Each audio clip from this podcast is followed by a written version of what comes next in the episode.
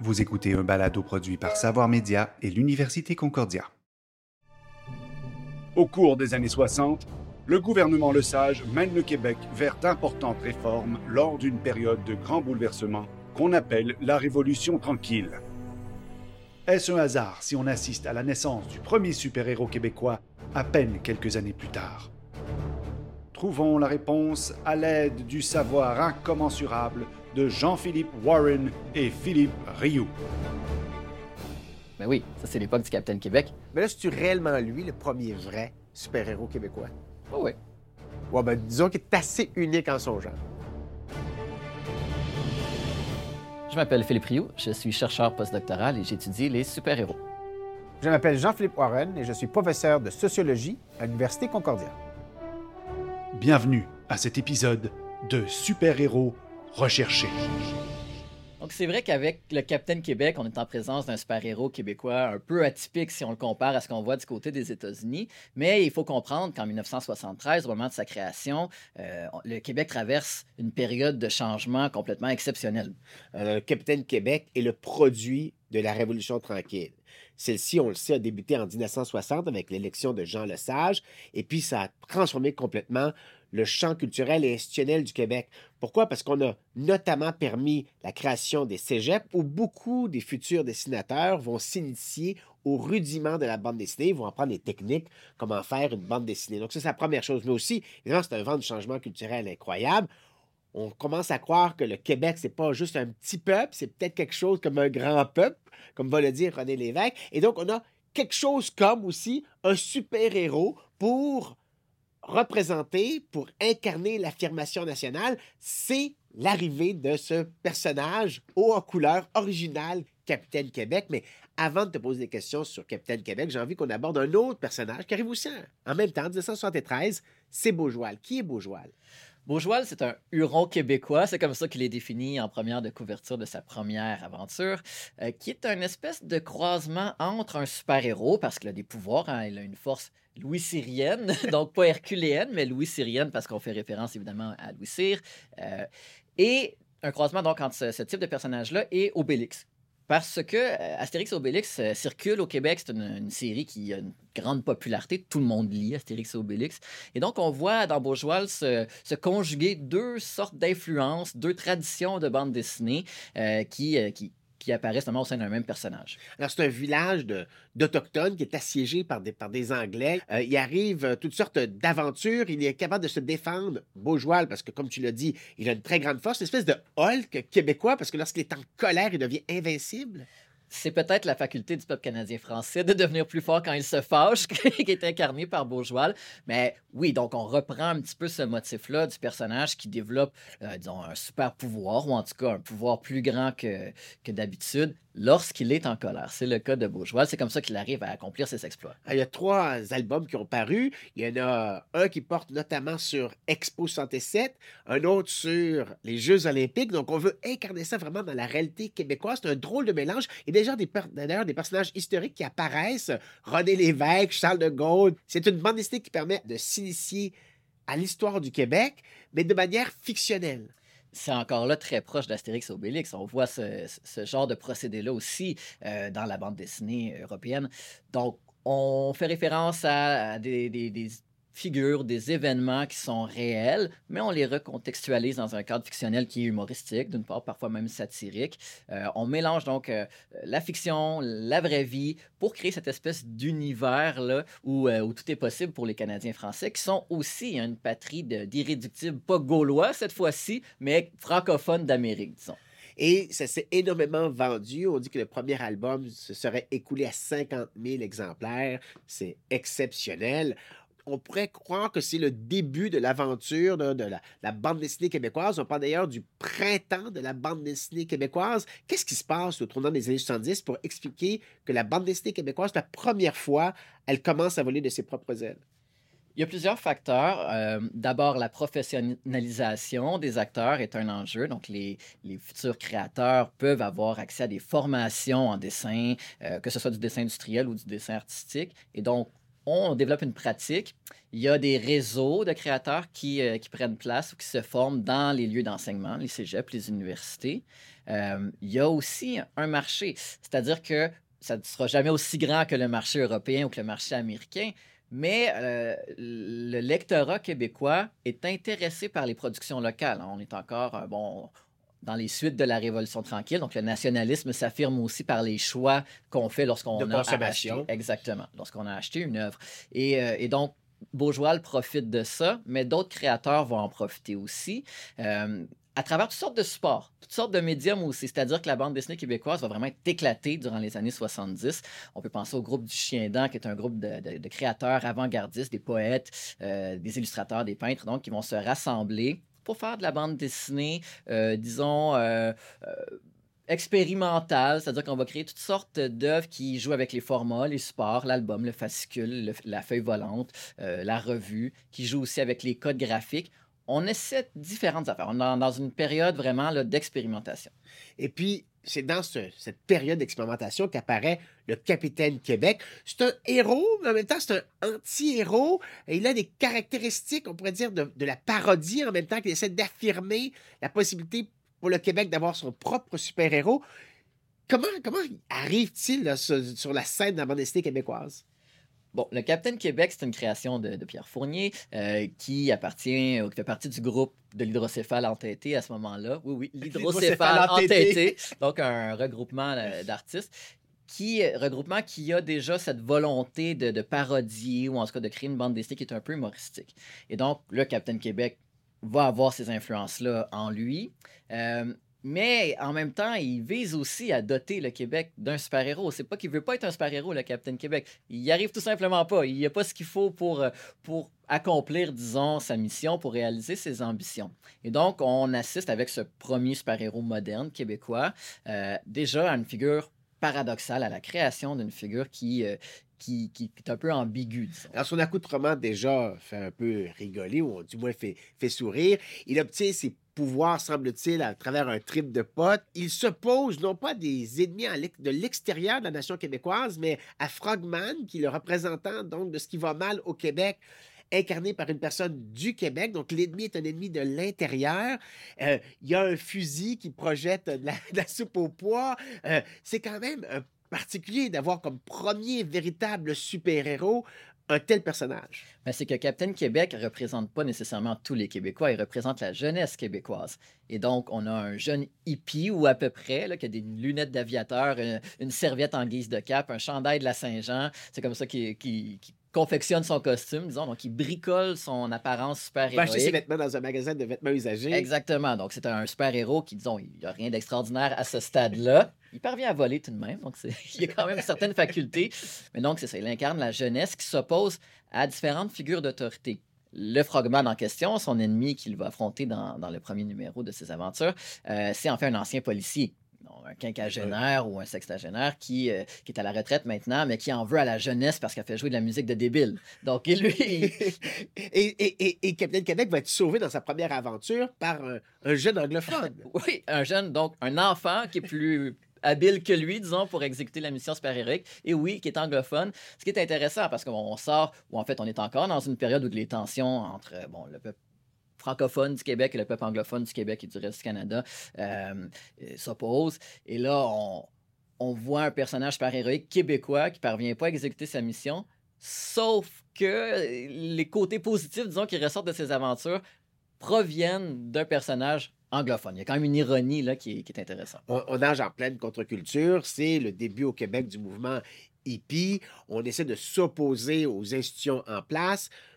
Capitaine Québec, c'est un peu ça aussi. C'est la, volonté d'exprimer une frustration de la, jeunesse québécoise par rapport aux institutions qui lui ont été léguées par le passé, de transformer le Québec de l'intérieur et d'y arriver peut-être en empruntant d'autres chemins justement que ceux tracés par euh, les super-héros traditionnels. Oui, d'ailleurs, bon, on parle de cette volonté de, s'opposer peut-être à une ancienne génération. Quand Captain Québec survole la ville de Montréal, tous les passants qu'il voit dans le ciel lui crient des bêtises. Rentre chez vous, laisse-nous tranquille. Donc, le Québec ne veut pas nécessairement de super-héros. Hein. Captain Québec arrive sur la scène euh, québécoise, sur la scène super-héroïque québécoise, un peu malgré la volonté du peuple qu'il veut défendre. On voit ça aussi en France, parce que Super Dupont, C'est un personnage qui est cré- créé au même moment. C'est un personnage donc créé par des artistes français. Et puis Super Dupont, il est ridicule. Il porte le béret, euh, bon, il a la baguette sous le bras, c'est le, français typique, mais en fait stéréotypé, ça serait plus exact de le dire comme ça, qui, euh, qui en plus, bon, va, avoir des comportements racistes ou euh, très, très, euh, disons, très ancrés à droite. C'est encore une fois une parodie d'un stéréotype. Celui-là, c'est plutôt la parodie d'une génération que la jeunesse rebute, ou en tout cas euh, souhaite, euh, avec laquelle elle souhaite prendre ses distances. Captain Québec va avoir son émission télé, il va avoir sa, sa librairie, il va marquer l'imaginaire. Il y a très, très peu de, de, de véritable histoire de, de Capitaine Québec. Et ça va se terminer par le fait que Capitaine Québec sent qu'il a pris de l'âge, euh, qu'il est plus capable de remplir ses, ses missions de super-héros et va transmettre ses super-pouvoirs à une nouvelle génération dans les années 80. Exact. Donc, la deuxième aventure complète, disons, du Capitaine Québec, parce qu'il va y avoir des petites aventurettes là, à gauche, à droite, dans des pages euh, publiées un petit peu partout. Donc, la deuxième grande aventure euh, se termine de cette manière-là, c'est-à-dire que le On Capitaine est après le Québec... référendum de 1980. Effectivement, on est à 84, en fait, précisément. Et donc, le Capitaine Québec est affaibli, blessé à la suite d'une mission. Il va confier des tâches à José, une jeune reporter, qui va donc... Qui faisait un reportage sur lui. sur lui, exactement. Donc, ça, c'est pas, c'est quand même pas anodin.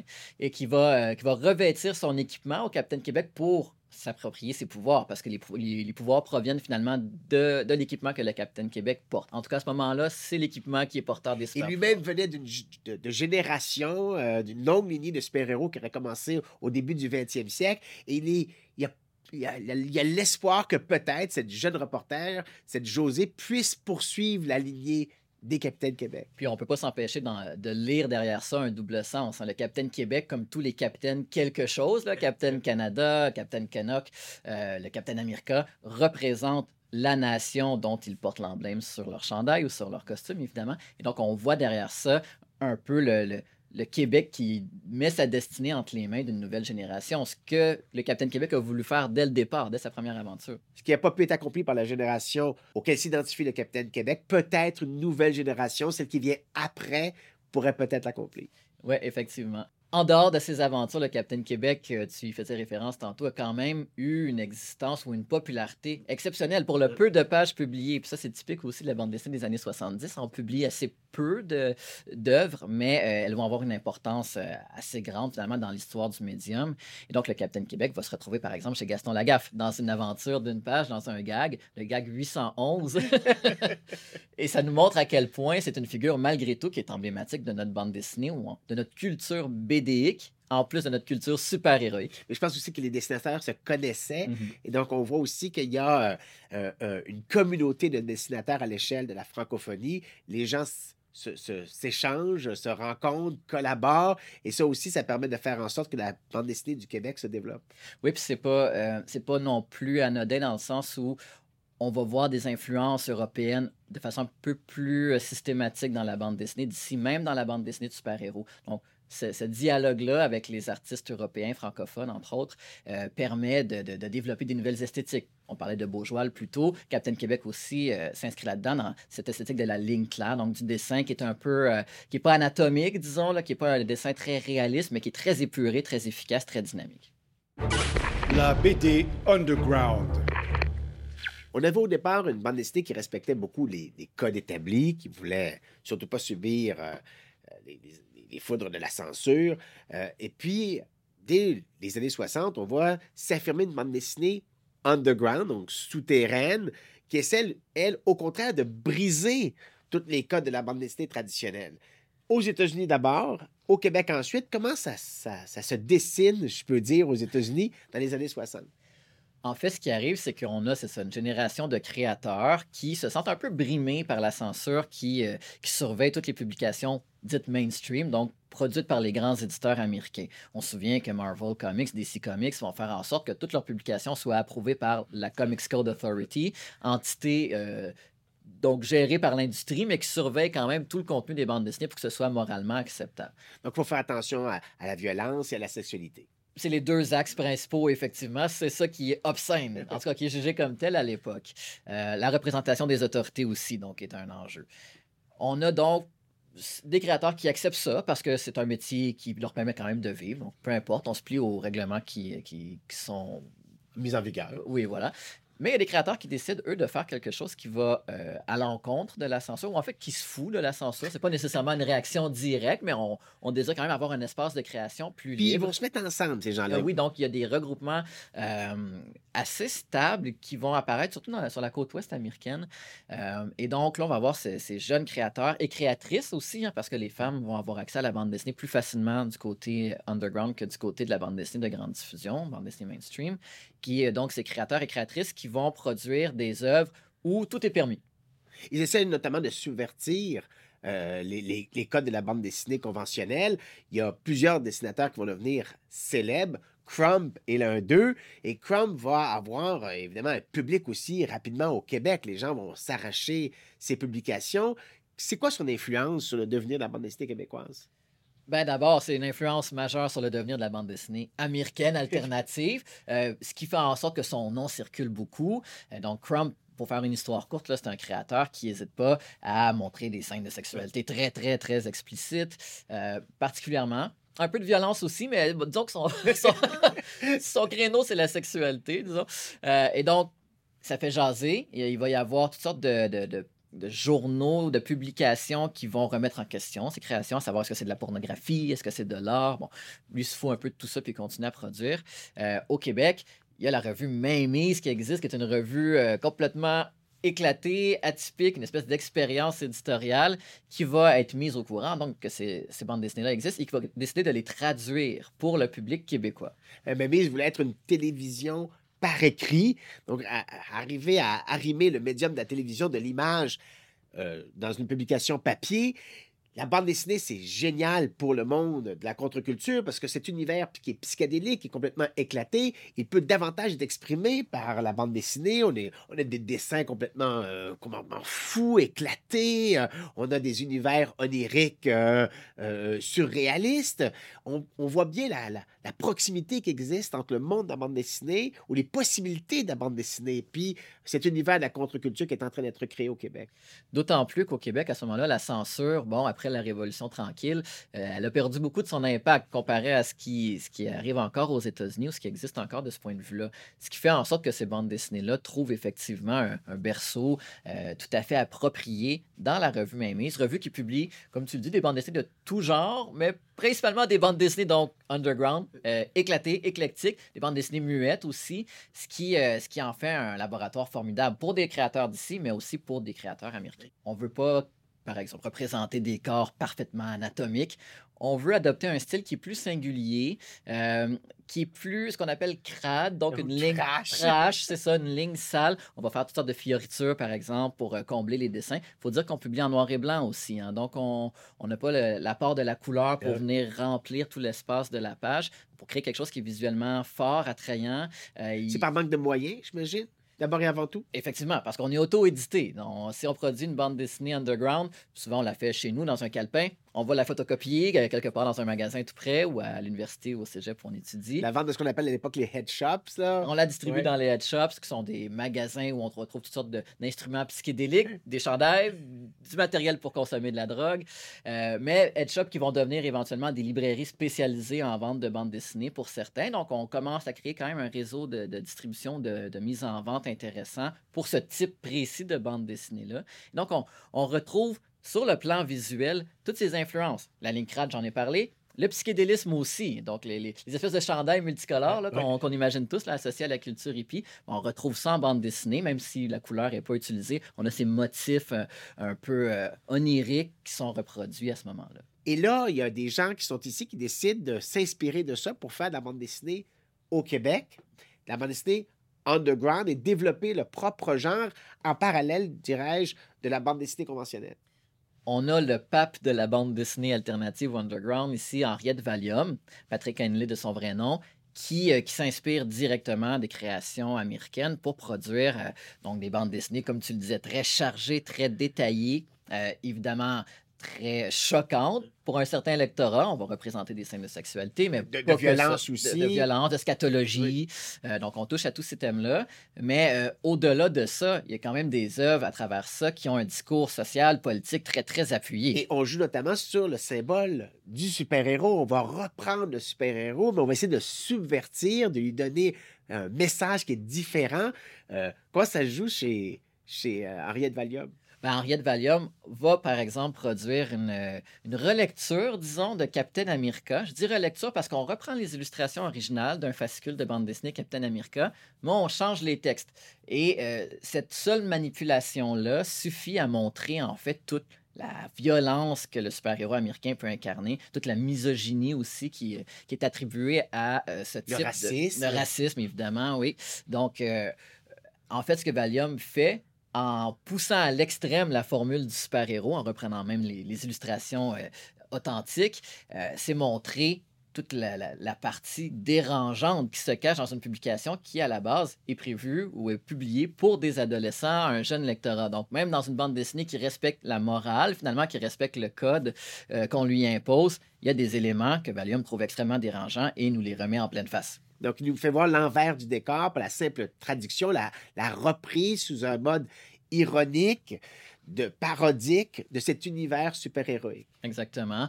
Euh, bon, un mode vulgaire aussi, il faut bien le dire. Il y a pas, je pense qu'il n'y a pas une bulle ou on n'a pas un sacre québécois bien senti qui est prononcé par Captain America, mais ça fait partie de l'esthétique d'Henriette Valium. Et c'est intéressant aussi de voir que cette relecture de Captain America-là ne reprend pas son esthétique picturale. Donc, on n'a pas ces pages très, très chargées qui sont typiques de la production d'Henriette Valium. On reprend les illustrations américaines parce que Et on change les bulles. et on change les bulles parce qu'à ce moment-là, la, la charge parodique ou la charge ironique, cynique même, est encore plus forte. C'est l'objet américain qui nous est présenté avec ses travers mis en évidence. Comme si, encore une fois, on pouvait s'approprier le super-héros, mais seulement de manière subversive, ou en tout cas avec beaucoup de distanciation. C'est un thème récurrent dans la production québécoise. Valium va faire la même chose avec Tintin. Il va représenter, entre autres, le. Capitaine Haddock. Nit-Nit, oui, voilà. Il va représenter le, le Capitaine Haddock comme un alcoolique. Bon, c'est pas si surprenant, mais disons un alcoolique qui a des comportements qui sont un peu plus poussés euh, que ce qu'on peut voir, par exemple, chez Hergé.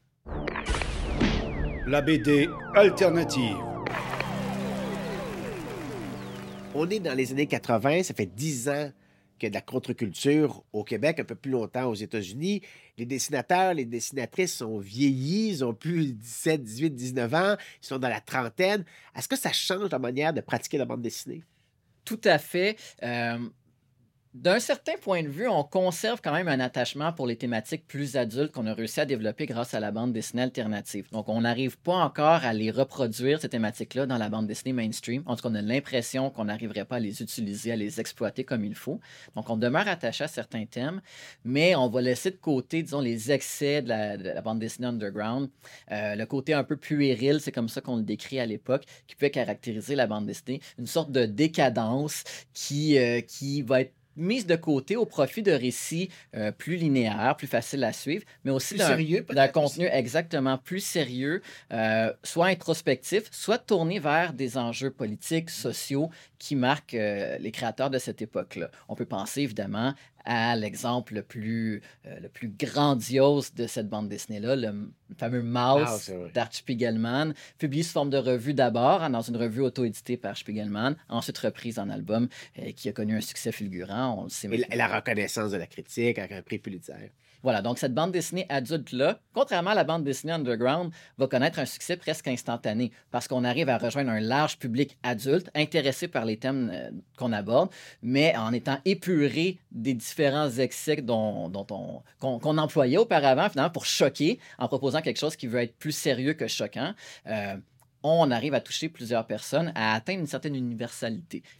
Est-ce qu'il y aurait aussi un conflit entre les dessinateurs et les dessinatrices? Est-ce que les dessinatrices, à ce moment-là, ont l'impression qu'elles ont besoin de créer leur propre univers qui est décalé par rapport, à, on va le dire, là, au, au machiste d'une certaine frange de la bande dessinée américaine des années 60 et 70. Oui, il y a ces tensions-là qui sont palpables dès le début, en fait, là, du courant de la bande dessinée underground. Il y a des, des groupes, des petites cliques qui se forment. Euh, certains créateurs vont être laissés de côté un peu parce que, bon, leur contenu est dérangeant. Il y a des regroupements de femmes créatrices qui vont se former par la suite pour proposer une bande dessinée qui, oui, se veut... Euh, bon, alternative, qui ne propose pas nécessairement... Avant-gardiste. Avant-gardiste.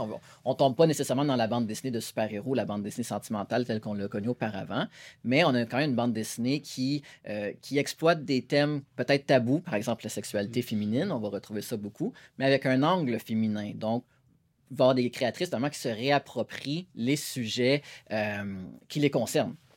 La bande dessinée alternative des années 80 permet aussi quelque chose de formidable pour les créateurs, c'est-à-dire que elle ouvre la porte à une redécouverte des genres mainstream tels qu'on les connaît depuis les années 1940, par exemple le super-héros, la bande dessinée sentimentale, mais qui seront cette fois-là euh, abordés avec un regard adulte. Donc, on a vraiment un croisement là, des deux grandes sphères de production, l'auto-édition alternative, des créateurs qui produisent leur œuvre de- du début jusqu'à la fin, y compris dans les, considérations matérielles, et l'édition de grande diffusion qui reprend des genres, des stéréotypes bien connus. Donc, cette rencontre-là se fait. C'est ce qui va amener, dans les années, au milieu des années 80, les créateurs de bandes dessinées canadiennes à proposer des récits de super-héros, euh, mais qui incorporent quand même des préoccupations, disons, propres à leur époque, que ce soit sur le plan politique ou même sur le plan des relations personnelles entre le protagoniste et son entourage. Ce sera le cas, on va en parler au prochain épisode de Northgard, créé par Mark Shane Bloom et Gabriel Morissette, que nous avons eu en entrevue, Je vous invite à nous suivre dans le prochain épisode. où on abordera le cas de Matrix Graphics Series, éditeur montréalais de grande importance. Vous venez d'écouter un épisode de Super Héros Recherchés, un balado produit par Savoir Média et l'Université Concordia. Contenu et animation, Philippe Rioux et Jean-Philippe Warren. Réalisation, montage et narration, Charles Massicotte. Prise de son, Salvatore Barrera. Mix et habillage sonore, Michel Marié. Musique, BAM Music Library. Production déléguée, Véronique Gaba. Production exécutive, Nadine Dufour. Super Héros Recherché a été produit avec la participation financière du Service de la recherche de l'Université Concordia et du gouvernement du Québec.